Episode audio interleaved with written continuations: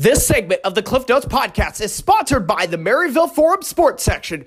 The Maryville Forum provides coverage of the Maryville, Platte Valley, Nodaway Valley, Worth County, and Northwest Missouri State football teams each week in print and digital.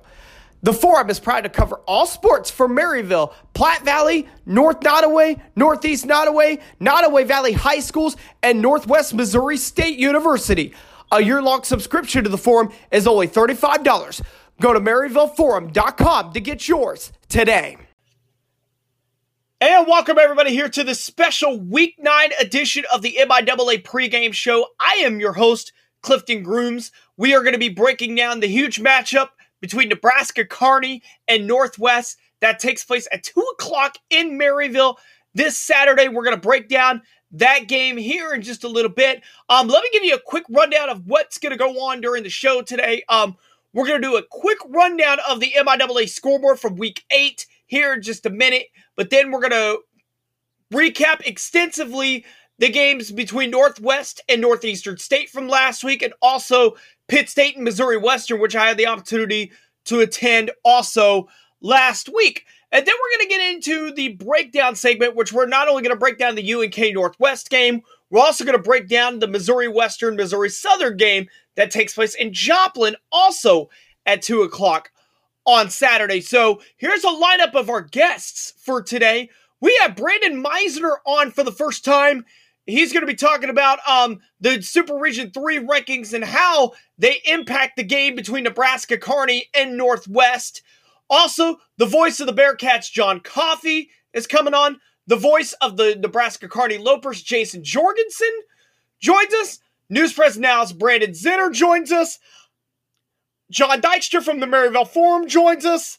David Albertson from D2Football.com joins us. So we got a pretty loaded lineup for everybody here on the MIAA pregame show. But before we look ahead to week nine, let's put week eight in the bed here.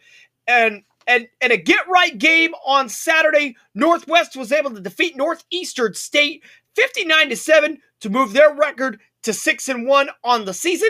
A late touchdown by Fort Hays lifts them to a victory over UCM. 21 to 17 was the final score there. Washburn with their backup quarterback Kelly Simonsick was able to defeat UCO 29 to 17. Now remember their starting quarterback Mitch Schurig got hurt during the Northwest game. Simonsick came in and led the Ichabods to that victory 2 weeks ago against Northwest in Topeka. Emporia was barely able to escape with a win over Missouri Southern 24 to 21. UNK over Lincoln 56 to nothing, and then Pitt State over Missouri Western 34 to 14 was the final score. Whenever we come back, we'll recap um, Missouri Western and Northwest last week, and we'll look ahead to the big matchup between Nebraska Kearney and Northwest. You're listening to the Cliff Notes Podcast Week 9 pregame show. And welcome everybody back to the Week 9 pregame show, the MIAA pregame show here on the Cliff Notes podcast. Let's recap the uh, Week 8 games for Northwest and Missouri Western. Start first by starting off with Northwest's trip to Tahlequah, Oklahoma, as they took on Northeastern State. We're going to run down the scoring plays, and then we'll go over some of the numbers here. Northwest able to get the scoring started at the 852 mark with a Cole Himbro three-yard pass from Mike Hohensee that makes it 7 0 Bearcats. And then Jamar Moya, one of his three touchdowns on the day, coming from a 16 yard pass from Hohensee, makes it 14 0 Northwest. That at the 529 mark, that would be the score we would end the first quarter with. In the second quarter, Hohensee was able to run for a four yard score, makes it 21 0 Northwest. And then Moya, his second touchdown on the day, coming from another touchdown pass from Hohensee from five yards out. 28 nothing Bearcats at this point. Um, Northeastern State would get on the board with a touchdown after a Jordan Lamont pick six off of Mike Hohensee, which ended up getting taken to the house. That makes it 28 to 7 Northwest, as that would be the only score Northeastern State would get on the day. That'd be a halftime score of 28 to 7. Northwest would lead the Riverhawks. In the third quarter, they would add three more scores Two of them from Jamar Moya on a 10 yard and a 71 yard touchdown run. And then the other touchdown in the third quarter coming from a Braden Wright coming back After several weeks on the shelf, he was able to throw a 19 yard touchdown pass to Alec Tatum. And at the end of the third quarter would be 49 to 7 Northwest. Bearcats would add two scores in the fourth with a Cole Lamble 38 yard field goal. And then Robert Rowery, a Liberty native, was able to run for a 13 yard score. 59 to 7 would be the final score. Italic was Northwest rebounded off their first loss of the regular season at Washburn. They get it done over Northeastern State 59 to 7. Let's go over some of the um, statistics here real quick. Um, Northeastern State only managed 101 yards of total offense, including 25 on the ground and 76 through the air. That was a that's a big statistic there. We've talked about how long the Bearcats defense has been dominant all season long. This game, absolutely no exception. Um, I think one of my biggest complaints as far as Northwest coming from this game would have to be the penalties. They still had 10 penalties for 85 yards, but Northeastern State had more penalties, 13 of them for 115 yards. Northwest is going to have to limit those penalties if they're going to beat Nebraska Kearney this Friday, this Saturday. We'll break that down here in just a minute. Well, we also had a game in St. Joseph on Saturday as Pitt State was able to take on Missouri Western. Um, and the Gorillas of Pitt State were able to get a score right off the bat with a Dallas Flowers 98 yard kickoff return. That made it 7 0 Pitt State. That would be the score we would end the first quarter with 7 0 Gorillas after one. Second quarter, Gorillas would add three scores, one of them on a Tyler Atkins five yard touchdown run and then a Cross Holmes 50 yard 50 yard field goal would make it 17 0 Pitt State. And then with 14 seconds left in the quarter, Jalen Martin hauls in a 14 yard touchdown pass from Max Sexton to make it 24 0 Pitt State at the half. Third quarter, Cross Holmes would add another 27 yard field goal for Pitt State, makes it 27 0 Gorillas. That would be the score before Northwest, uh, before Missouri Western was able to add a touchdown on the board with a one-yard touchdown by, run by Shane Butler Law, Shane Butler Lawson Jr. A one-yard touchdown run makes it 27 to 7. Um, Pitt State still leading. Um, and then the fourth quarter with 14:51 on the clock, Devin Garrison hauls in a 12-yard touchdown pass from Max Sexton. Makes it 34-7 Pitt State. Missouri Western would get on the board.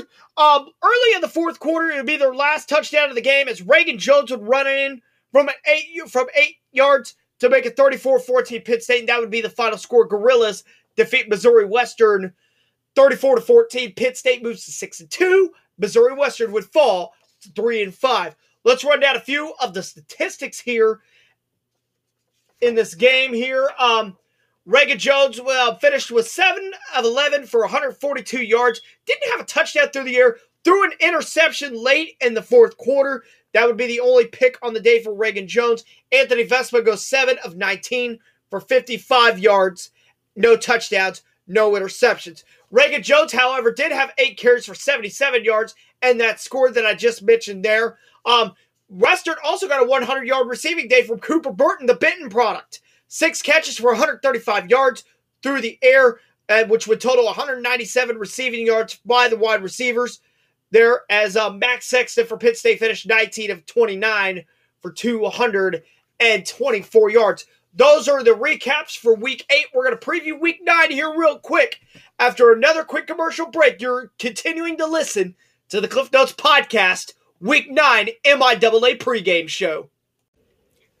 And welcome everybody back to the week nine MIAA pregame show. We are going to take a look real quick at the conference standings where they stand right now. Nebraska Kearney currently leads the conference with a 7 1 record. Right behind them is Northwest with a 6 1 record. Tied at 5 and 2 is Pitt State and Washburn. Both those teams will meet in Pittsburg, Kansas next week in a big game, more than likely with playoff implications there. Uh, three teams stand at 4 and 4 right now Central Oklahoma, Emporia State, and Fort Hays. And then two teams at three and five, Missouri Southern and Missouri Western. Both those teams will play this week. Uh, Central Missouri and Northeastern State both have two and six records, while Lincoln rounds out the conference with the 0 and 7 record. Let's take a look real quick at the AFCA poll this week with MIAA teams included. Um, checking in at number 8 in the poll is Northwest. Number 7, number 17 is Nebraska Kearney. And the two MIAA teams receiving votes, that would be Washburn and Pittsburg State. And the D2Football.com poll, number 6 is Northwest, and the Nebraska Kearney round is at number 17. And the D2 football.com poll. Our players of the week in the MIAA are Chance Fuller from Fort Hays State. The junior quarterback had a big day through the air, including a late touchdown pass to seal the win for Fort Hays State. That will earn him an Offensive Player of the Week nominee. Also on the Fort Hays State end, on the defensive end, John Johnson, a freshman linebacker, wins the defensive player of the week nominee there in this and then the special teams james letcher jr had a kickoff return for a touchdown that was a big play to give washburn a 29 to 27 win over uco here's the big rankings that we've been talking about on monday afternoon the rate the super the regional rankings were released the MIAA is in Super Regional 3, and we're going to run down those rankings. They do a top 10 ranking the top seven teams in the in the rankings at the end of the year will make the postseason, and here are the rankings here standing after week nine of the Division Two football season. At seven and zero, Ferris State is the number one team in the region, followed by Harding at seven and one. Grand Valley State is at five and one in Division Two. They are at three at number three in the region. Grand Valley's only loss was to number one, Ferris State. Lindenwood, former member of the MIAA, they are at number four with a six and one record. Northwest is at number five with a six and one record. Henderson State is at number six with a seven and one record, and then Nebraska Kearney is at number seven also with a seven and one record. Those would be the seven teams. If the season were to end today, those seven teams would make the playoffs. Right now, at this moment, on the outside looking in, Ouachita Baptist has a 7 1 record in Division Two, despite being in the top 10 in the D2 football polls. They're at number eight in Super Regional 3. And then Washburn is at number nine with a 6 and 2 record. And then Southeastern Oklahoma rounds out the rankings with a 6 and 2 record of their own. We had an opportunity this week for the very first time on the podcast to hear from the editor of D2Football.com, Brandon Meisner. We talked about his story, how he started the website, a look into the super regional rankings, what it means for the MIAA, and his his prediction and keys to the game for the big game in Maryville this Saturday. And we're here on the Cliff Notes podcast. We're continuing on here with our Week Nine MIAA pregame show. For the first time, we have the editor of D2Football.com with us. Brandon Meisner is on the podcast for the first time. Brandon, welcome to the show. Thank you very much. It's a pleasure to be here. Well, Brandon, um, I know that you do a lot of um, great work on D2Football.com. A lot of people do. Um, Brandon, um, I want to get your story on how you got started, um, your interest in D2 football, and how you put the website together and all that good stuff. Well, uh, that's a long story, it's uh, a long time ago. Uh, back, I graduated college in 1996, and there was nothing. The internet was just becoming popular while I was in college, and it, it really boomed right after the place. So it was an advantageous for me to part. But uh, after college, I wanted to follow internationally, and uh, nothing existed except for uh, USA Today would run one article a week by a guy named Greg Drahushek, and he would kind of serve, I guess, as the national columnist uh, for Division Two football. He would write certain things, uh, so on and so forth. And I was just frustrated that there wasn't more.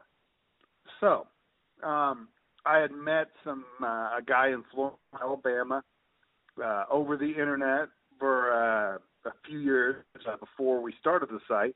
And then one year, I, as a joke, I sent in a mock-up of what a site could look like and he, you know, his quote, uh, his, you know, quote back to me was, "Let's build it." We kind of started it as a joke, and long story short, it grew uh, grew so fast that it eventually became a lot bigger deal than we thought. And uh, um, you know, we get, uh, you know, I, I always tell people when they ask about this that, you know, like one day we got 900 visitors and stuff. Hey, isn't that great? It'd be be amazing to get you know 2,000, and then the next day would be 2,000, and then they'd say 5,000, and the next day it would be 5,000. And you know we've gotten anywhere uh, to the point where you know we can expect 25,000 visitors a day uh, at certain parts of the season, anywhere from three and a half to five and a half million visitors a year. So uh, it grew bigger than we ever thought it would be. It started as a joke, but uh, it's it's not a joke any longer. Oh, absolutely, it is not. I go to d2football.com for a lot of resource. Absolutely, I do a lot Good. of reading on there. So, um, well, Brandon, um, well, the regional rankings came out this week. I know that's a very exciting time for everybody. Really, uh, we start really putting the pieces together on maybe where you know maybe some teams could fall in the postseason, not totally finalized, but maybe get a little bit of an idea. Um, Super Regional Three, Northwest and Kearney are in the rankings. Northwest is at five, Kearney is at mm-hmm. seven. Um, just give your thoughts on overall your overall thoughts on Super Regional Three and um, and where Northwest and Kearney are ranked. Well, um, you know, it's just a snapshot of what is you know what has happened uh, to this point in the season. After this weekend, uh, win or lose, either Nebraska, Kearney, or Northwest Missouri will have a much stronger strength of schedule because they will essentially both be playing, uh, you know, a, a nine and one. I'm sorry, uh, seven and one team, uh, or six and one team. Uh, so, um, I'm sorry, Northwest will be playing a seven and one team. Kearney would be playing a six one team because of the Lincoln cancellation. But so that's really going to help both teams' strength of schedule. Of course, one team is going to end with a loss, so that's going to hurt. But if you look at it right now, um, you know they're Harding with one loss, Grand Valley with one loss, Lindenwood with one loss, uh, Henderson State with one loss are all ahead of Northwest and or Kearney. And the strength of schedule is going to be better uh, but the uh, the loss will be bad for one of them. So I think the winner will get a little boost because of the strength of schedule going up. Uh, the loser will drop, but maybe not too much. You know, um, Washburn's there with two losses already. Southeastern Oklahoma has two losses, but um, you know I, I think that that's the the most likely thing to happen. The winner gets a little boost, maybe gets up to a position where they're hosting and uh, the loser will be, you know, certainly in got to win out, you know, territory for the rest of the year. I know that people take a look at the rankings and stuff like that. I know, like you know, sometimes I have questions, even sometimes. But um, give our listeners um, really, um, really go into the criteria of how all the regions are ranked, um, how they're all how they're all set, and all that stuff. Okay, uh, let me you know to to really have somebody understand it via audio, via conversation. You can't get into it uh, exactly like you would um, in in terms of uh, er, like you would like on text to read it. But let's look at it. Uh, I think the best way to look at it is this way: it's a combination of your wins and losses. So just just get your um, your record. It's also a combination of your strength of schedule. That strength of schedule component, well, let me first let me talk about your wins and losses. Don't they think of it in terms of how many how many games you lost? I think that's the easiest way to do it and the most accurate way to do it. Zero loss team, a one loss team, a two loss team. Don't focus on is it nine and two or eight. That doesn't matter as much. What matters is the number of losses. All right. So once you get that and kind of understand that part, you move to the to the uh, strength of schedule. And there are two components of strength of schedule. There's your opponent's winning percentage, meaning what is the record of the people that you play, the teams that you play, minus the game that you played. So, um, you know, if, if you beat a team, the the loss that they get against you doesn't count against your strength of schedule. So that is two thirds of the component of strength of schedule. Then there's there's your opponent's opponent's winning percentage, which means you know just like it says, it's the winning percentage of the people you play, and then it's the winning percentage of those. So take it to another level. That's a third of the component. Uh, this year, there's also another factor uh, called performance index. That's very complicated. Has over 30 different categories and criterias. You know, like a, a home uh, win against a team with a 900 or better record will get you this amount of points in. Uh, a, a road loss to a team with uh, 900 or better record will get you this points, so on and so forth. And that is also a factor in this. But you know, really boil it down. The first two parts are the most important: the number of losses you have, and then your strength of schedule. Uh, I know you know that's the easiest way to explain it without reading into you know reading something big into it, or uh, you know, or writing it down, reading it. it but if you just want to, to understand it with words, that's probably the easiest way to explain it. Well, thank you so much for that, Brandon. I, I definitely got, I definitely learned a lot from that. Um, well, definitely no this weekend. Well, definitely this weekend. I think it's the biggest game in Super Regional Three. It takes place in Maryville, Missouri, this Saturday, two o'clock.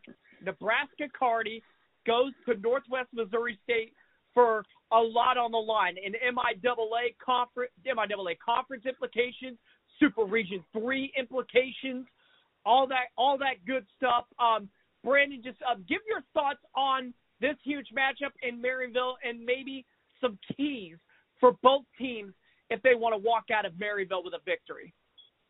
Well, I think you're right that it is the the top game in Super Region Three. Um, I would say it's probably not even close.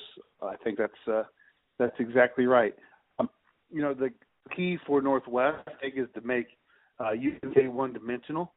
Um, it's something Northwest likes to do is to eliminate the run, eliminate the run game the offense, the uh, the opposing team's offense. Uh, if they do that, that means TJ Davis will, who's not uh, an ineffective pocket passer, but certainly better. He's a run first option, and uh, if they're able to do that, Northwest will have success against Carney. Kearney, obviously, on their other hand, needs to, um, at least on uh, on offense, to be multiple, to be able to run the ball, and to have a real threat of the run, the real threat of the pass. Makes them much, much harder to defend. Uh, Northwest Missouri will try to run the ball. Uh, I, I see, um, you know, one thing you have to consider when you're Northwest Missouri in this instance, in this situation, is that you're going to have limited amount of possessions because of what Kearney does on offense. You might have one fewer possessions than they're used to, so you have to value the ball and uh, score touchdowns when you get into the red zone. Uh, Northwest Missouri has been making a lot of mistakes lately, in my opinion, and they will need uh, to clean that up. Nebraska Kearney's defense doesn't provide the type of uh, the, the type of uh, obstacle that Northwest Missouri State defense does. Northwest offense has also not been as consistent. Uh, I think those would be the key way that both those teams approach the game. Well, I'm definitely looking forward to the matchup. I'm looking forward to seeing you there. Um, Brandon, thank you so much for um, coming on the podcast and tell people um, where they can check your work out at on d2football.com. Yeah, just d2football.com. It's letter D number two football.com. You can also follow us on Twitter, and it's d2football. Um, we're easy to find if you search for D2 football with the number two rather than two eyes. So, uh, but um, I, I don't show up much. I do host the Sunday night show uh, that we've been doing and, and having a lot of fun doing, and obviously we'd love people to watch that. But uh, again, you can follow us on Twitter, and the website is d2football.com. Brandon, thank you so much for coming on again, um, for um, coming on the podcast, and um, I'm looking forward to seeing you on Saturday. All right, see you there. That was Brandon Meisner of D2Football.com there on the podcast. Thank you so much, Brandon, for coming on. This is the big one that we're talking. This is why we're here. Nebraska Kearney at Northwest this Saturday, 2 o'clock, Maryville, Missouri. Homecoming for Northwest. I know there's going to be some people inducted into the Hall of Fame this weekend. a good atmosphere. I would expect probably about 9,000 people to load up Bearcat Stadium for this huge game. I think this is easily the biggest game Nebraska Kearney has played in since their their entrance into the MIAA back in 2012. We're going to take a look how both teams rank in some of the big statistical categories in the MIAA. In points scored, Nebraska Kearney is almost at 37 points per game. That is number one in the league. Northwest not that far behind. They scored 32 points a game. That ranks fifth in the conference. In points allowed, Northwest only allowing nine points per game. That is first in the MIAA, while Nebraska Kearney allows 20 a game. That only ranks third in the MIAA. So Northwest's um, their defense is pretty stacked as far as points allowed there. In the passing game, Northwest has a little bit of the edge in the passing game, passing for 231 yards per game. That is sixth in the conference. Nebraska Kearney stands at 213 and a half. Right now, that is eighth in the MIAA. As far as passing yards allowed, Northwest under just under 200 yards per game allowed through the air. That is number one in the MIAA. Nebraska Kearney allows 224 yards per game. That ranks fifth in the MIAA. As far as rushing, Nebraska Kearney is the number one rushing team in the MIAA, coming out at 270 yards a game, while Northwest is just behind them at number two with 216 rushing yards. Again, as far as rushing yards allowed, Northwest only allows 42 rushing yards a game. That is pretty. That's pretty good. That ranks number one in the MIAA. Nebraska Kearney, not that great. Not that great. 156 yards through the through on the ground. That ranks in the middle of the pack in the MIAA. Total offense. Nebraska Kearney is number one in that category with almost 500 yards of total offense. They stand at 483 right now after eight weeks of the season. Northwest is at number four in that category with 448 yards of total offense a game. Total defense, Northwest, they only allow 233 yards a game on the defensive end. That is number one in the MIAA, while Nebraska Kearney allows 380. That stands for number six in the MIAA. Look at a few um, statistics from this game. Northwest owns a 12 to 4 lead in the all time series against Nebraska Kearney, but the Lopers won the matchup in 2019. A 24 17 win in Kearney I think that was TJ Davis's coming out party. He had 100 yards rushing that game and 125 through the air. I think that was really when um, the MIAA really started to take notice of TJ Davis when you and I think that's when the nation started taking a little bit of notice at Nebraska Kearney and looking at the work Josh Lynn has done in Kearney since his hiring in 2017. Northwest, however, they're looking for their sixth straight win on homecoming. The Bearcats have not lost on homecoming since 2014. That was a 35 to 17 loss to Pitt State back in the 2014 season.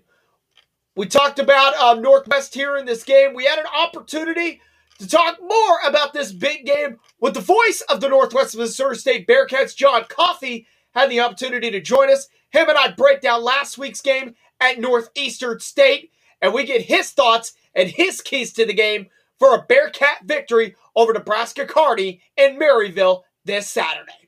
And we're here on the Cliff Notes podcast. We are continuing to break down the huge matchup in Maryville on Saturday between Nebraska Kearney and Northwest. Um, we wouldn't be able to have this pregame show without having the voice of the Bearcats with us. John Coffey is back. John, how are you? Doing well, doing well. Well, John, um, this we will talk about this weekend here in just a few minutes. But um, last weekend, the Bearcats rebounded off a tough loss to Washburn. A couple weeks ago, they rebounded with a trip to Tahlequah, Oklahoma, and defeated Northeastern State 59 to seven. Was the final score? Um, John, your thoughts on the ball game? Well, I think the Northwest went in and did uh, pretty much what they needed to do. They uh, worked on a lot of uh, things, just kind of worked on themselves more than anything. Although uh, they were concerned a little bit about Northeastern State because uh, they are an improving team, but they're still not quite at the level Northwest is right now. So they went in and wanted to work on some, uh, I think, some fundamental things, and uh, uh, get some uh, guys in the game that haven't had a chance to see much extended time up to this point in the season, and uh, that all came together, and I think they accomplished their goals in the win. Yeah, absolutely, definitely did a good job. That puts Northwest at six and one so far on the regular season. Um, John, um, we had the regional rankings come out at the beginning of the week. The Bearcats checked in at number five on the initial rankings. Um, just um, your thoughts on um how how North how Northwest stands in the region right now at this moment.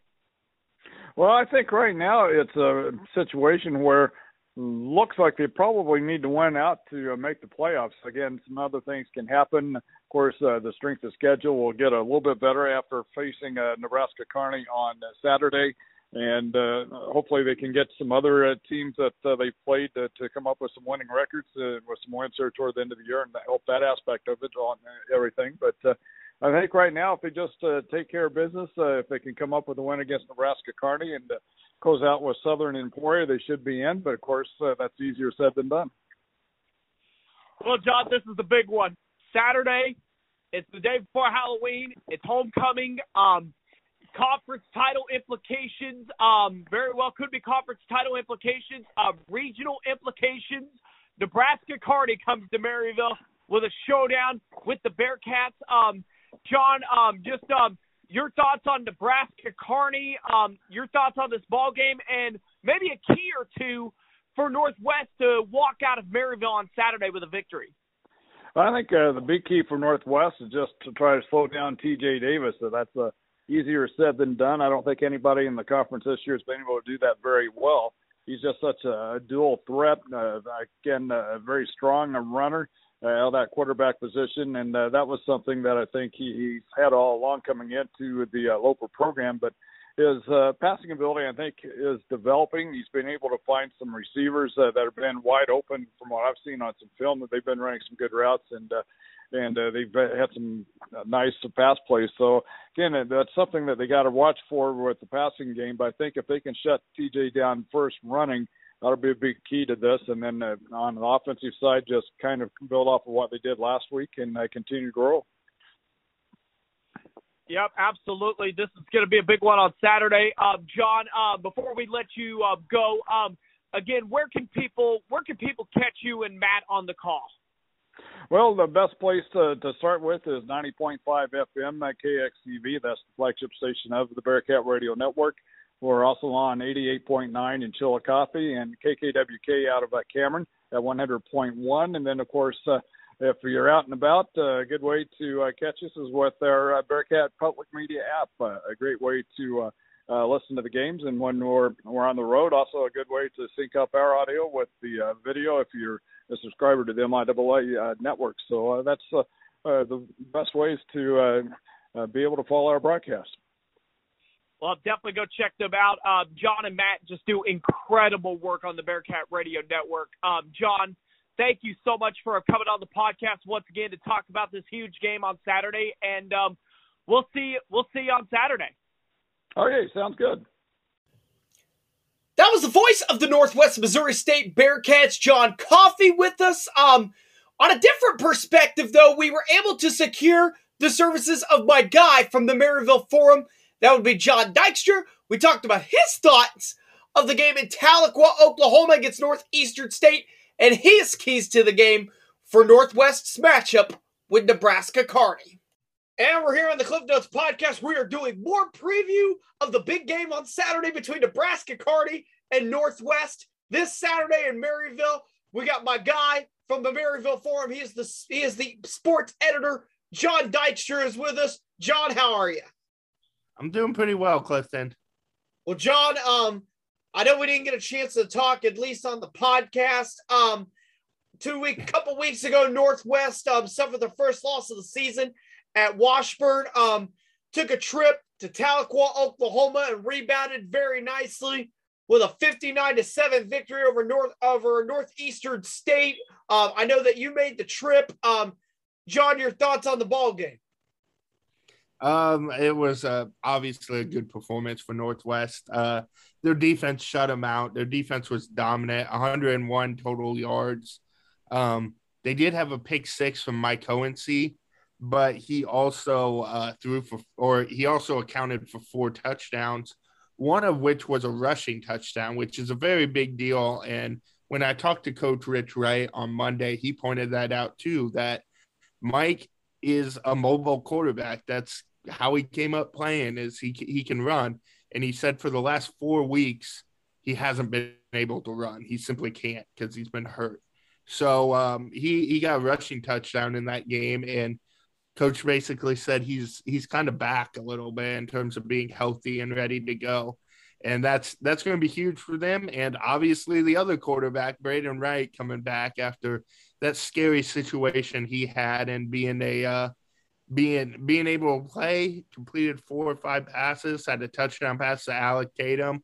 Um, also had a new dyed mustache for that game that he was pretty proud of. So he's a blonde haired kid with a black mustache. Um, I don't know if he's keeping that. He also had a cowboy hat, so he said he was going full Oklahoma for the trip. So uh, good old Braden is is back to feeling good, obviously with the jokes. So uh, that's a good thing for for Bearcat fans, and uh, obviously a big one this week. And you want them feeling good. Absolutely, um, John. This is the big one. Saturday, two o'clock. Kearney comes to town, homecoming, MIAA conference implications, super regional three implications. Um, I think uh, probably two of the best rushers in the entire nation, and TJ Davis and Al McKeller. This is going to be box office. I cannot wait. Um, your thoughts on the ball game and um, maybe a key or two from you eh, for Northwest to walk out of Bearcat Stadium with a victory on Saturday? Well, um, I think you you kind of hit the nail on the head there. Those the rushing attack, and I talked to Rich. Obviously, one of the first questions I asked is about TJ Davis because, of course, you're going to ask about TJ Davis, and he talked about how he's a great runner and everything, and he's always been a great runner. But he said the biggest strides he's seen this year is as a passer he's he's the most efficient passer in the MIAA.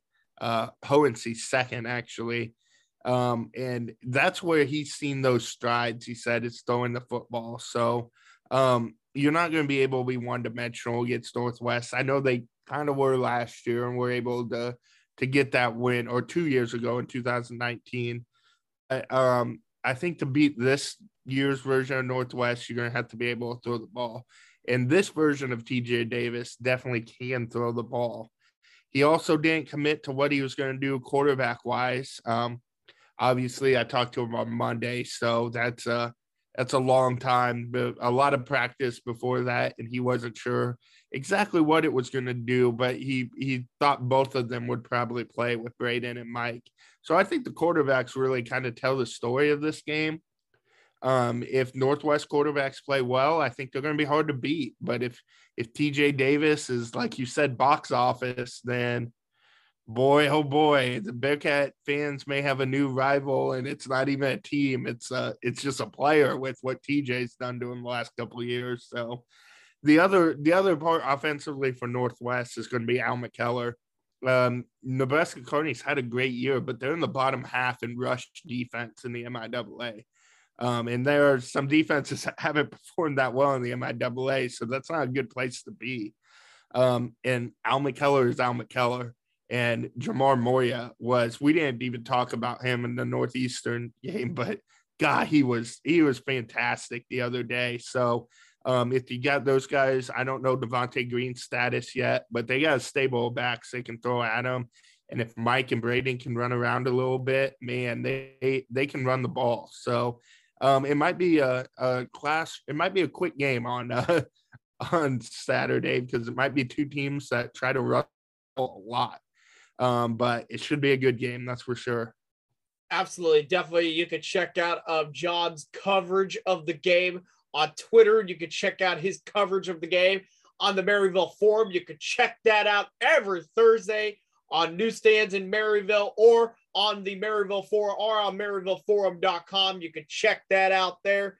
Um, John, thank you so much for coming on. Um, I'm so excited for the game. I know you are too. Um, Thanks for having me, Clifton.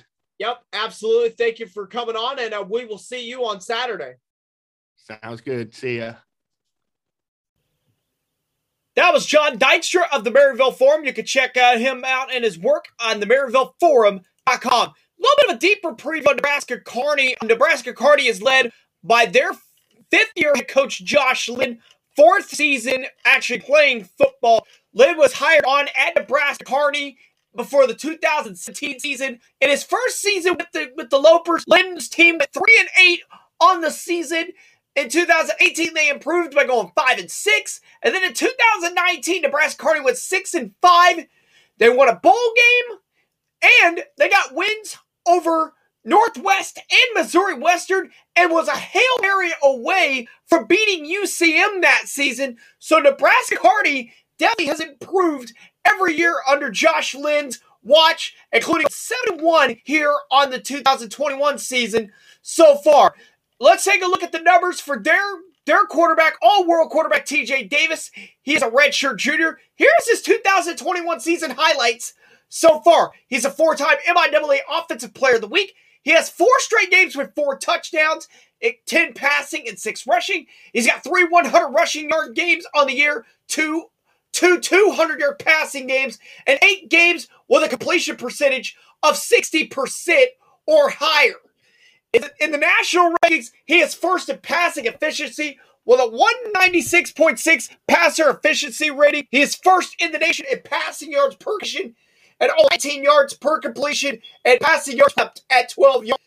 He is second in the he is second in rushing yards by a quarterback with 830. That is among all NCAA divisions in the MI in the NAIA. He is tied for fifth in points responsible. He's seventh in the nation in rushing touchdowns with 13.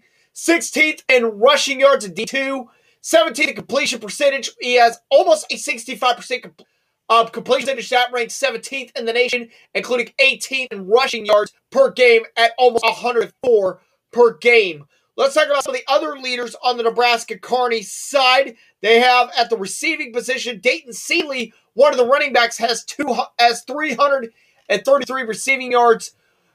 And then um, in the rushing department, um, another one, uh, they got Montrez Jackson also. He has 388 yards rushing to add to TJ Davis's 830. So this Loper defense offense is pretty stacked. To get a grip on um on the offense, how well Nebraska Kearney has been doing this season, we brought in once again the voice of the Lopers. Jason Jorgensen is back with us for his second appearance on the podcast. We talk about last week's game against Lincoln and his thoughts and his key to the game if the Lopers are going to walk out of Maryville with a victory over Northwest. We're here on the Cliff Notes podcast. It is the Week 9 portion of the MIAA pregame show. We are previewing the huge matchup in Super Region 3 between Nebraska Kearney and Northwest.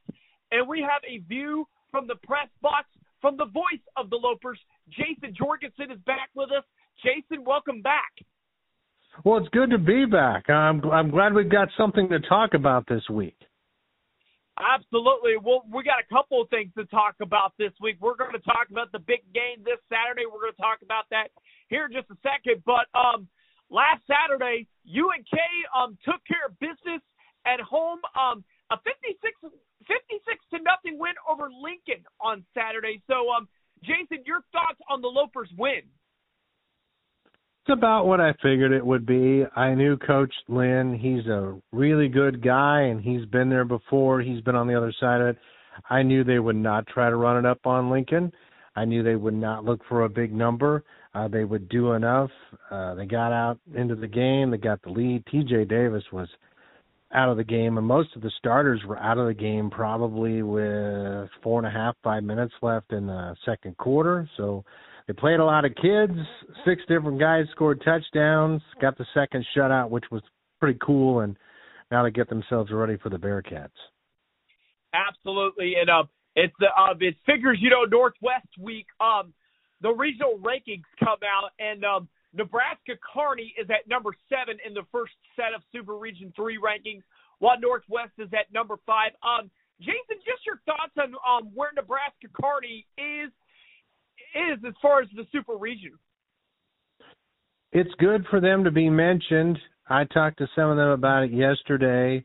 uh, it really doesn't mean anything right now. I mean, that's the first one. It's it's nice that you're there, and you know if you take care of business, you should be in good shape. But I, I think seven's probably fair for what they're at. Uh, they got a chance to move up, depending upon how they play here. So, no no issues here. I, I think it just speaks to what Josh Lynn has done with this program, how good of a season they've had. They're one bad quarter away from being an undefeated football team, and it's good that they're getting some recognition now in the uh, in the regional rankings. Well, it's a big one. It's a big one this Saturday. Not only I I would assume it's probably the MIAA game of the week, but it's definitely one of the big games of the week in the country. Also, Nebraska Kearney makes the trip to Maryville this Saturday at two o'clock to take on Northwest.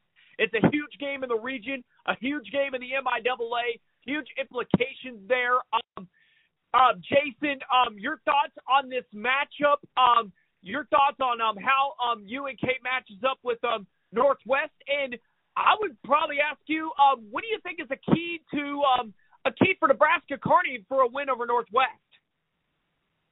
Well, I'll start off with, for whatever reason, since he's been the head coach at Kearney, Josh Lynn and his teams have played very well against the Bearcats.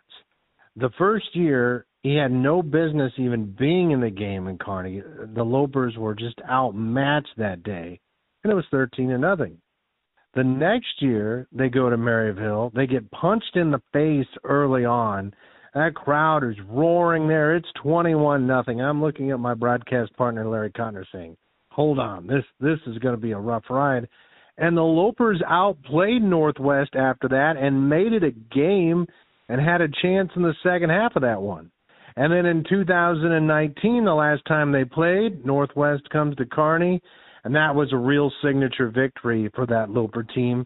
Uh, T.J. Davis was the starting quarterback that day, rushed for over 100 yards, outplayed Braden, and uh, they they got the win. So I think they go into this thing with a game plan.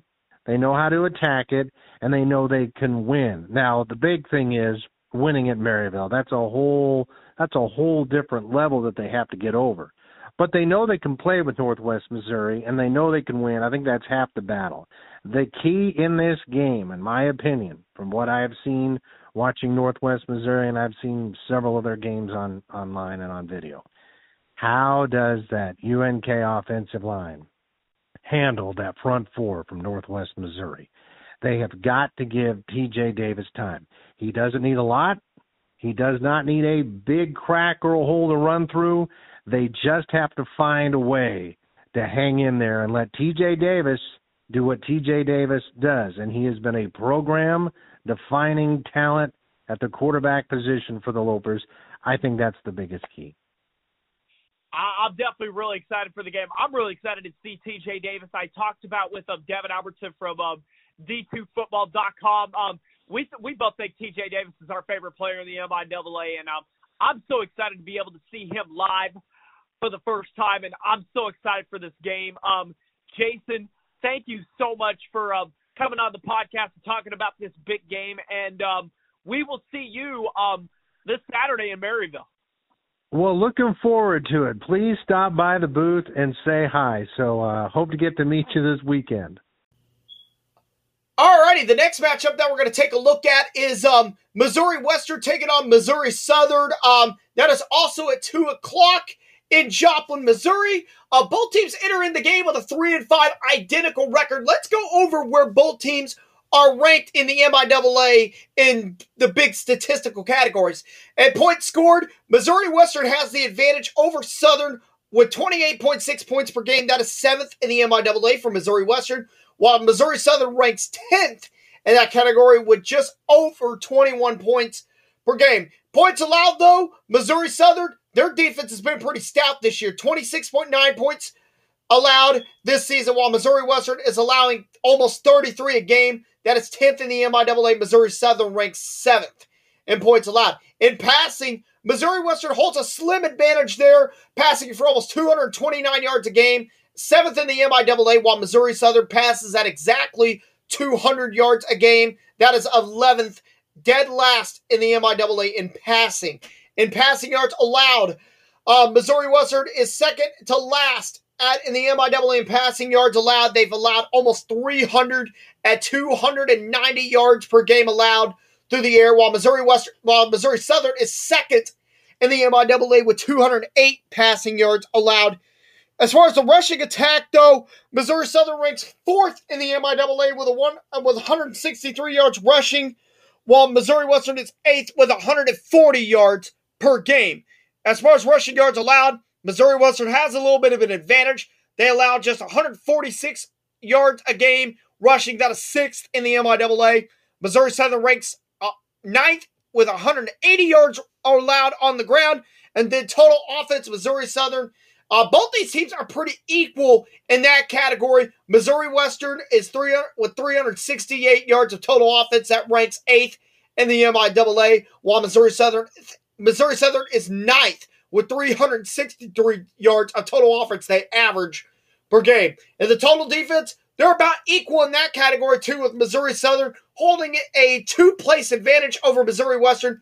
Southern allows 388 yards per game on the defensive side. That is good for seventh, while Missouri Western oh, allows over 400 yards at 446 yards per game. That is ninth in the conference in total defense. To talk about Missouri Western and more, we have our we have my guy from Griffin Sports Spotlight, and he is the sports editor of the St. Joseph News Press. Brandon Zenner is back on for another week to join us.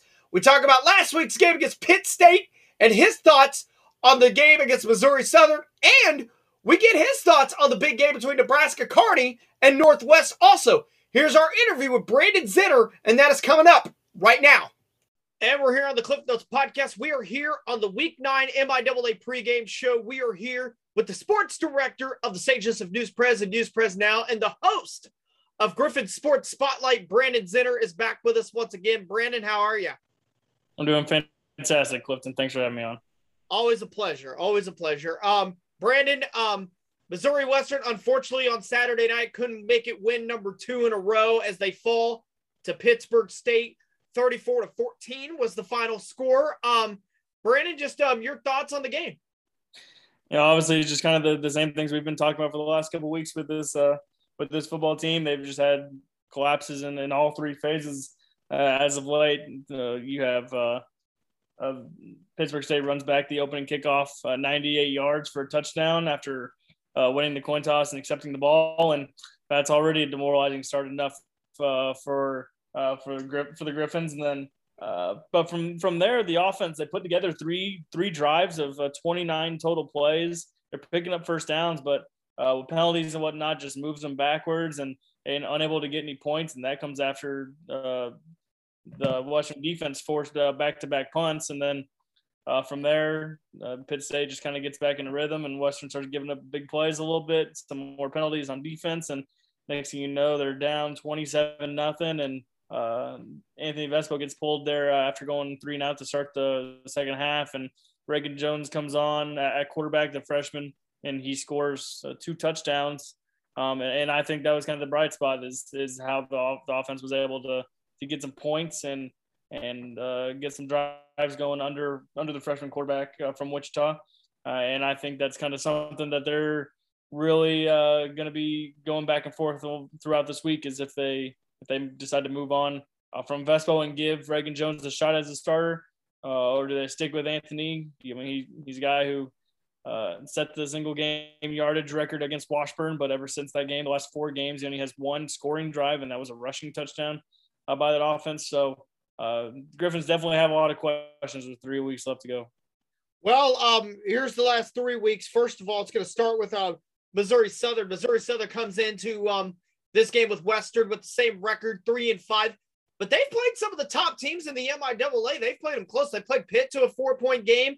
Uh, they played a real close game with Emporia last week. Um, they beat UCO, a team that beat Missouri Western. So, um, your thoughts on this matchup with Missouri on with Missouri Southern?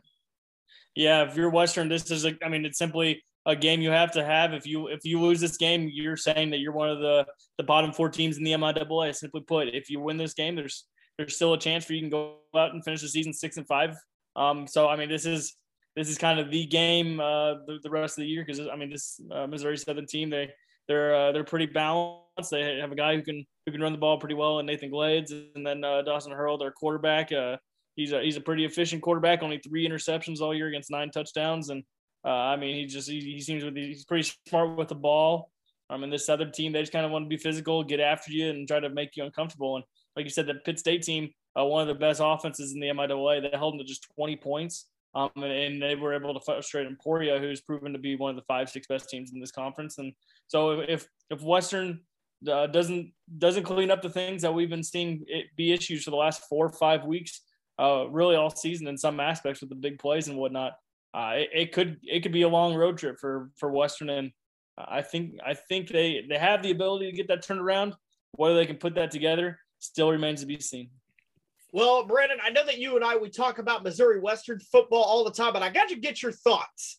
Um, there's a big game in Maryville going on this Saturday. Um, the, the number seventh ranked team in Super Region Three, Nebraska Kearney, taking on the fifth ranked team in Super Region Three Northwest. Um, the two top teams in the MIAA. Um, this is pretty much um, the winner is in the driver's seat as far as an MIAA division crown. Um, winner, I think, probably moves themselves up in the region. I would think. Um, your thoughts on this um, huge matchup in Maryville?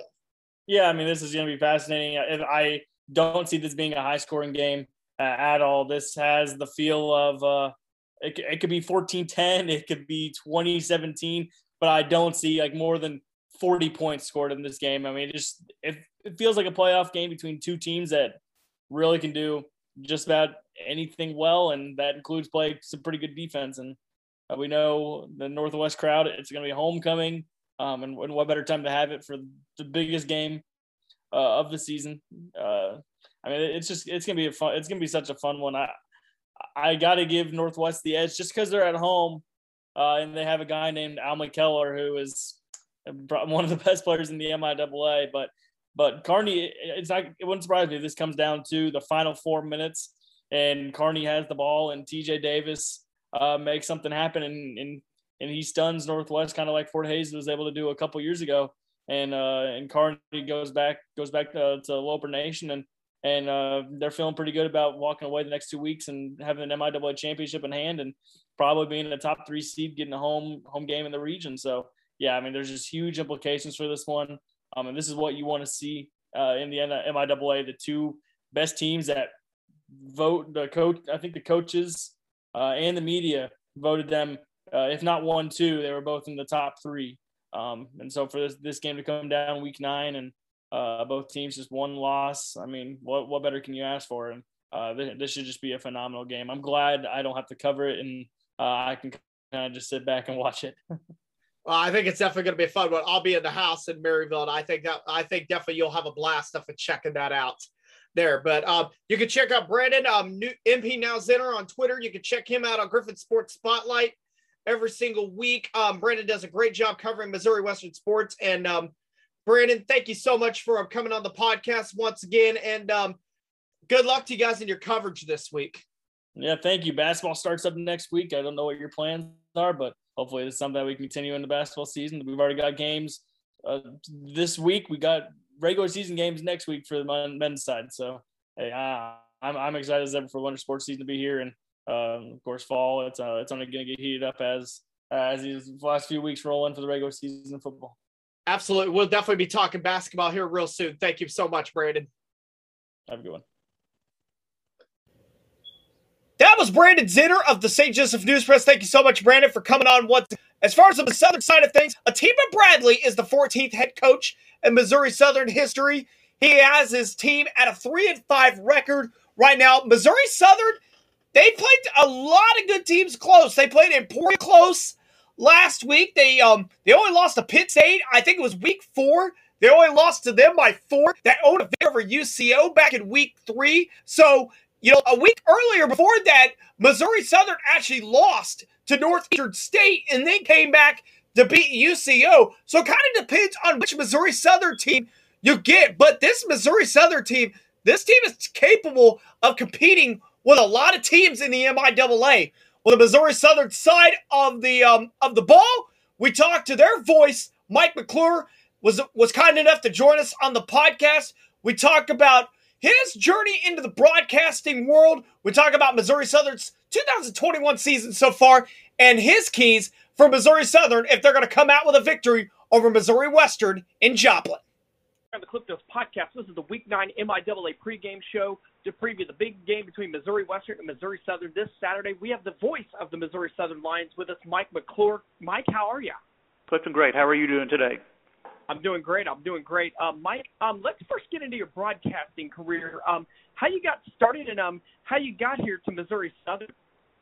Wow, we're going to go way back, back to 1985. In January of 1985, I live in Monett, Missouri, and was asked to go basically keep stats for a high school basketball game that the local radio station was doing, and got to do the third quarter of that game, and it kind of led to another game, which led to another game. And at the time, I was still working at, at a bank here in Monett, and had stayed there for about four years. And the owners of the radio station back then said, you know, we really need you to come be full time and be our sports director and had a nice 18 year career there doing just basically local high school sports. Did a few occasional fill in games when i got started literally with missouri southern. Don gross was the play by play broadcaster back then and got to sit in with him and watch how he did games and got a lot of advice from don and that just kind of grew from there. And then i started my own broadcasting company here in monett back in 2009 covering uh, local high schools and Mediacom in Springfield, they're a cable company. I started doing broadcasts for them in the late 1990s, and so I've kind of been around sports litter for about 37 years. Uh, became the full-time Missouri Southern play-by-play broadcaster back in the fall of 2013. I also do TV work for ESPN Plus and ESPN3 in Springfield for the Missouri Valley Conference. So I do about 200 broadcasts a year. It's it's a busy time, but I, I absolutely love what I do. Uh, that's an awesome story, Mike. Um, well, Mike, let's talk about the uh, 2021 Missouri Southern Lions. Right now, they're um, three and five right now, but the, they played some really good teams close. I know they played Pitt State close several weeks ago. They played Emporia close. They own a victory over UCO. Um, Mike, just talk about um, your thoughts on them this year's um, Lions team. Well, it has to do with their new head coach Atiba Bradley, who played his high school ball in Joplin. He was a Joplin Eagle, uh, played college football at Missouri Southern, came back as a assistant coach at Southern, was an assistant coach at a couple other different schools, including the University of South Dakota. He was at McKendree University. He was at Quincy University, and when the head job came open at Missouri Southern, literally it was a chance for Atiba to come home. And he has done an amazing job in his first fall season. He very inspiring head coach, very positive head coach, and it is all due to Atiba Bradley why this team is sitting here at three and five, and very possibly could be five and three. But it's been a wonderful turnaround and I, absolutely agree with that. But um, this Saturday, um, game in Joplin, um, Missouri Southern hosts Missouri Western. Um, Griffs come in with a three and five record. Um, I think probably wouldn't be the uh, expectations Missouri Western expected heading into the season. But um, Mike, just um, your thoughts on this matchup with the Griffs and um, keys to the game for you think that are keys to the game for Missouri Southern to come out on top. Well, Missouri Western has two really good quarterbacks, and Anthony Vespo and Reagan Jones. Jones probably the better running quarterback. Anthony probably the better throwing quarterback. They've got really good depth at running back. As far as Missouri Southern goes, they've pretty much had the same quarterback all year long, Dawson Hurl. He's a redshirt freshman out of Independence, Missouri. He's only thrown three interceptions this year. He's completed 58% of his passes. Got decent depth at the running back position, and again, it's led by a freshman from Joplin, Nathan Glades, who's got 125 carries for 615 yards and five touchdowns. You'll see Jeremy Brown back there. You hopefully, if they get back from injuries, you'll see Taylor Thomas and Josh Mercer and Billy Mance. They're really deep at running back, and Atiba doesn't really like a guy to carry the ball 20 or 25 times. He really tries to spread the carries out. We've got some good wide receivers in Brian Boyd Jr. and Jaden Stoshak and Jermichael Cooper and Akeem Gilmore just you know really solid offensively, but I think what's been the big turnaround for Southern has been their defense this year, and honestly, the heart and soul of their defense is their three linebackers. Uh, Richard Jordan Jr., whose dad is in the Missouri Southern Athletic Hall of Fame, Coleman Booker, who played high school ball nearby at East Newton High School, and Colton Winder, who's also from a, a nearby high school in Carthage, Missouri. And they're all, you know, Richard Jordan Jr., Coleman Booker are both juniors. Colton Winder's a sophomore, and they're it's just fun to see these kids have success on the football field for the first time in a long time. Well, Mike, um, thank you so much for coming on the podcast and um, talking about um, Missouri Southern Lion football. Um, best of luck um, to you um, in your preparation for coverage for Saturday's game. I appreciate it. Glad to, glad to be on with you. Thank you so much to the voice of the Missouri Southern Lions, Mike McClure, for coming on the podcast. Um, the rest of the MIAA slate here in Week Nine is as follows: we got three one o'clock games and three two o'clock games. The one o'clock games are UCO at Pitt State, Emporia State at Fort Hays State, and Northeastern State on the road at Washburn. The only other two o'clock game besides the Northwest and Missouri Western games is UCM on the road at Lincoln. To discuss these matchups, including the Northwest and Missouri Western games in depth, we were able to bring on our MIAA columnist from D2Football.com, Devin Albertson, to talk about all things MIAA and so much more. And we're here on the Cliff Notes podcast. We are continuing on here with our Week 9 MIAA pregame show. We are here with the MIAA columnist for D2Football.com. That would be Mr. Devin Albertson. Devin, how are you? I'm doing great, Cliff. How are you?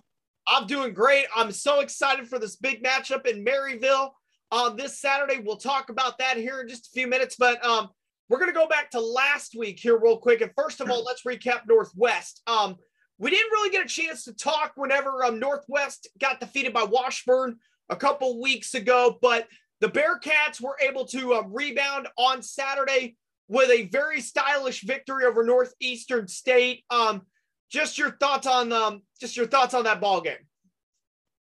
Yeah, Northwest kind of did that, came out and did what they were supposed to do in that game. wasn't anything overly flashy. It was just the better team kind of taking control of that football game. Uh, I think at one point late in the third quarter, like a minute 55 left, I think my memory serves right.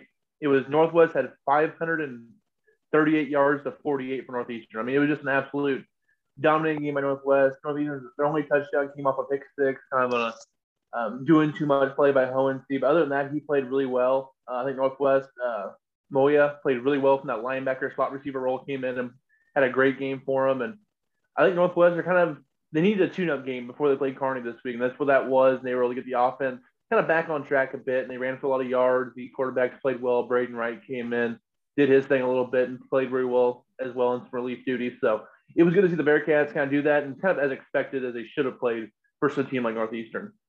Well, it seems like UNK got a got a tune-up game also um, last week when they played Lincoln. So both these teams are almost getting tune-up games for the big game. Um, our other local team here in the Northwest Missouri area, Missouri Western, didn't fare as well. Um, they had they had that win over Northeastern State two weeks ago, but then came out against Pittsburg State and lost 34 to 14 was the final score there. Um, your thoughts on that game in St. Joe? I, I know North I know Missouri Western won two weeks ago versus Northeastern, but still the offense wasn't. I know they put up a lot of points. But they had two pick sixes and a kickoff return for a touchdown, so it wasn't just the offense put up big numbers in that game. So I was kind of wondering how Missouri Western would keep going here as the year went on. And honestly, played great in the first half. I watched the first half there versus Pitt. Pitt's defense is really good. I mean, Pitt State has a really good defense. They were able to shut Missouri Western down. And they just got to find a way to be better than the passing game. I know uh, Burton had a really good game there on Saturday. I think he had 135 yards.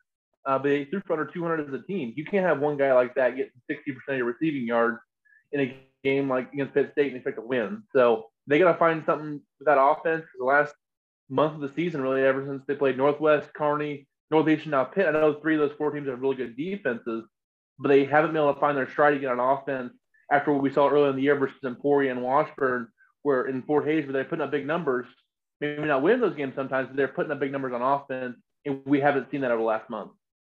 Well, Devin, that's that was last week. We we put that in the bed. We put week eight in the bed. Now it's week nine. Um, the thing that really was the most anticipated thing that happened at the beginning of the week, the release of the regional rankings finally took place this week. Um, we had two teams in the MIAA in the top seven. Um, that would be Northwest at number five and Nebraska Kearney at number seven.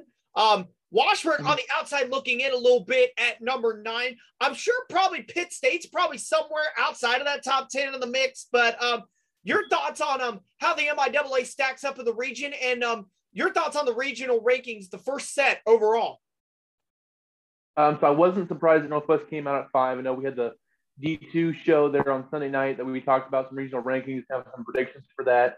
And just if people remember the regional rankings, it's not a prediction of where they're going to finish or a full season resume. It's the first seven week resume. So Northwest hasn't played Kearney yet. They've played Pitt and Washburn, so their schedule's not complete at this point. So it's only a half resume they submitted kind of deal. a team like Lindenwood, who's at four, honestly, their last three games by combined, I think five wins from those three teams. So their of schedule is going to take a big hit.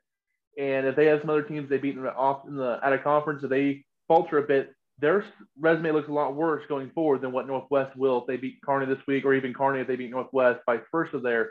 So that's one thing we want to keep in mind with everybody. But I think Northwest at five is in a great position here. If they win out, I think they get to the three seed most likely, maybe the two, because Harding is kind of in that same situation in the Great American Conference. They played all the other top dogs in Henderson, Ouachita, and Southeastern. Their last three games, I think, are combined like three or four wins from the three teams. So their strength of schedule will come back to the pack as well. So Northwest, if they went out, it'd be I think them or Grand Valley or Harding for that two three seed kind of deal there. So Northwest, they're in great shape. They just got to take care of their own business, beat Kearney. They still have to play Emporia and Southern. So a couple of teams that can definitely um, catch them slipping if they're not careful. So Northwest still work to do, but they're in a great position going forward. And for Kearney, kind of same thing. They're in great shape. Washburn, if you're the Ichabods, you want Northwest to lose this weekend because you'll both have two losses and you have the head to head versus them possibly getting the playoffs. They lost to Kearney earlier this year. So Washburn, they're rooting for the Lopers this week because they want to get in the playoffs, and their best chance is to get the head to head over Northwest, in the um, head to head matchup.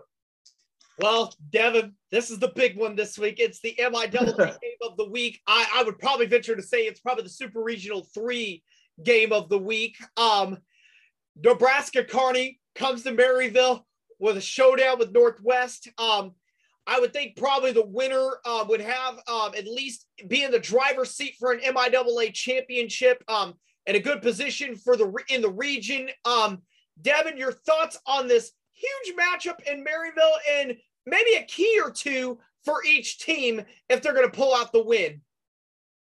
Oh yeah, that's a huge game and definitely the biggest game in the regional so uh, this week. I know there's a couple other important games, but nothing to this magnitude where you have two teams in the top seven kind of playing each other and it can really um, jostle the rankings in the next week a little bit. Double A championship. I know there's still a couple games after this, but this is a big one. If you win this game, you get at least probably a share of the conference title unless you slip up, kind of deal. So you look at both teams, they like to run the football. Northwest with Al McKeller, if Green's back this week, Moya and company, they like to establish that run first and give their quarterback some play action passes. Find Tatum, who's been really good this year in the slot for Northwest. You still have Donadell and Davis, your big play guys on the outside. Northwest, that's what they want to do on offense. Nebraska Kearney, they want to run, run, run, and run. I mean, they got TJ Davis, and if you pack the box too much, he is still a confident enough passer to hit you over the top with some receivers. They've hit some big shot plays in the passing game this year, so the one weakness of the Northwest defense is that secondary. How much does Rich Wright and company trust his guys on an island there to shut down that running game for Nebraska Kearney? Because if they get the running game and the passing game going at the same time, it's really tough to stop them. If you can force Davis to be a pure pocket passer in the second half of this game, I like Northwest's chances. And I said this earlier in the week.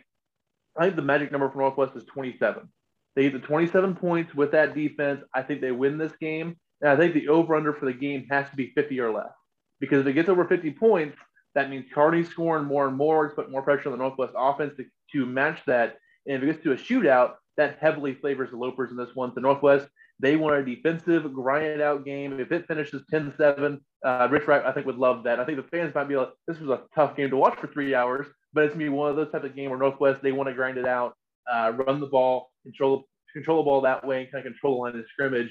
And you saw versus Pitt, their D line struggled a bit with that power running game coming right at them a bit. We'll see if Northwest can adjust some things and maybe shut down Kearney, and especially in the red zone. If you can hold them to three instead of seven, you're in great shape going forward. Yeah, but absolutely. That would be a big one on Saturday. I'm going to be there. I think you're going to be there too. So that would be a big one. But we do have one more matchup in the MIAA to discuss here. Um, Missouri Western goes on the road um, this week to take on Missouri Southern. Um, I think Missouri Southern's better than their record has been this year. They played a lot of great teams close. They played Pitt close. They played Emporia close. Um, last week they have a victory over Central Oklahoma, who beat Missouri Western back in week one. So I think this is a real interesting ball game. Um, your thoughts on this game in Joplin? So Missouri Southern, they started the year 0 2, losing to Kearney and Northeastern. I'm like, okay, this is the same old Missouri Southern team that we've seen the past four or five years. And then something changed there in week three. They beat UCO in a 14 10 game. Their defense played really well. You know, okay, that's a huge upset for them. We'll see how they carry on with that. lost to Fort Hays, and then up nearly upset Pitt State, a game where they had the ball down by four under a minute to go in Pitt territory. They turned over on downs on a drop pass that would have given them a first down. So they were in the game versus Pitt State, who we've seen how good Pitt State is this year. They beat Lincoln kind of as expected there. They beat UCM, which was a great upset win for Missouri Southern. I love that for their program to kind of build something off of that. So since they're 0 2 start, they're 3 and 3 in, the tough and might play conference. And Missouri Southern, their pass defense is number one ranked in the conference. I know Northwest is the best defense, but passing the ball, Missouri Southern's defensive secondary is very good. They held uh, Braden Gleason from Emporia last week to 208 yards passing, I believe. He'd been averaging about 350 a game before that. So Missouri Southern pass defense is for real. I'm not sure how good their run defense is, but if they can limit Missouri Western to the air and limit Burton to the big plays, I think Missouri Southern probably wins this game. Actually, is who I'm taking this game over Missouri Western. I think there's something just off Missouri Western right now that, that until they get it fixed, I can't. I have a hard time trusting them in a game like this that might be their equal at this point. Yep, absolutely. That, that's good. That should be this should be a fun week in the MIAA, especially that Kearney Northwest game. It's going to be a tremendous weekend in the MIAA. Devin, um, Devin, thank you so much for coming on the show. You can check out um, Devin's work. It does a weekly um, preview of the MIAA schedule on d2football.com.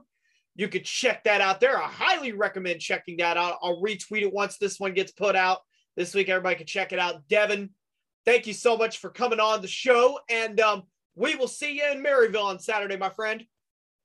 Yeah, thanks, Cliff. Make sure you follow me at uh, at Devin Albertson and follow the D2 account at D2 Football. Uh, I always post a lot of great stuff. If you have any questions with regional rankings or anything like that, that is the place to go because that's where the experts are. So when I sound smart, I'm getting my information from them. So this out going forward. So they're really smart guys over there. I'm glad to work with them. So thanks for having me, Cliff, and we'll see you in Maryville. Absolutely. Thank you, Devin. And that was Devin Albertson, columnist for D2Football.com. He is the MIAA columnist for D2Football.com. Now, a quick reminder you can watch the Northwest Kearney game. You can watch Missouri Western, Missouri Southern. You can watch any of these games on the MIAA network with a subscription. It's 125 bucks for the whole year. 25 bucks a month or 10 bucks per game. You can check all that out at the MIAA network.com. You can check those out there. Um, I want to appreciate. I want to thank everybody so much for coming on the show. I want to thank. Um, I want to thank Brandon Meisner of D2Football.com, John Coffey from Bearcat Radio, John Dykstra from the Maryville Forum, Jason Jorgensen, the voice of the Lopers, Brandon Zenner from News Press Now, Mike McClure, the voice of the Missouri Southern Lions, and Devin Albertson of D2Football.com. I want to thank so much. Thank you all so much for coming on the podcast. Thank you all so much. I want to thank all of you guys for your listenership and your loyalty. Thank you guys so much. Enjoy your games you're all going to this weekend. And until then, see you next week.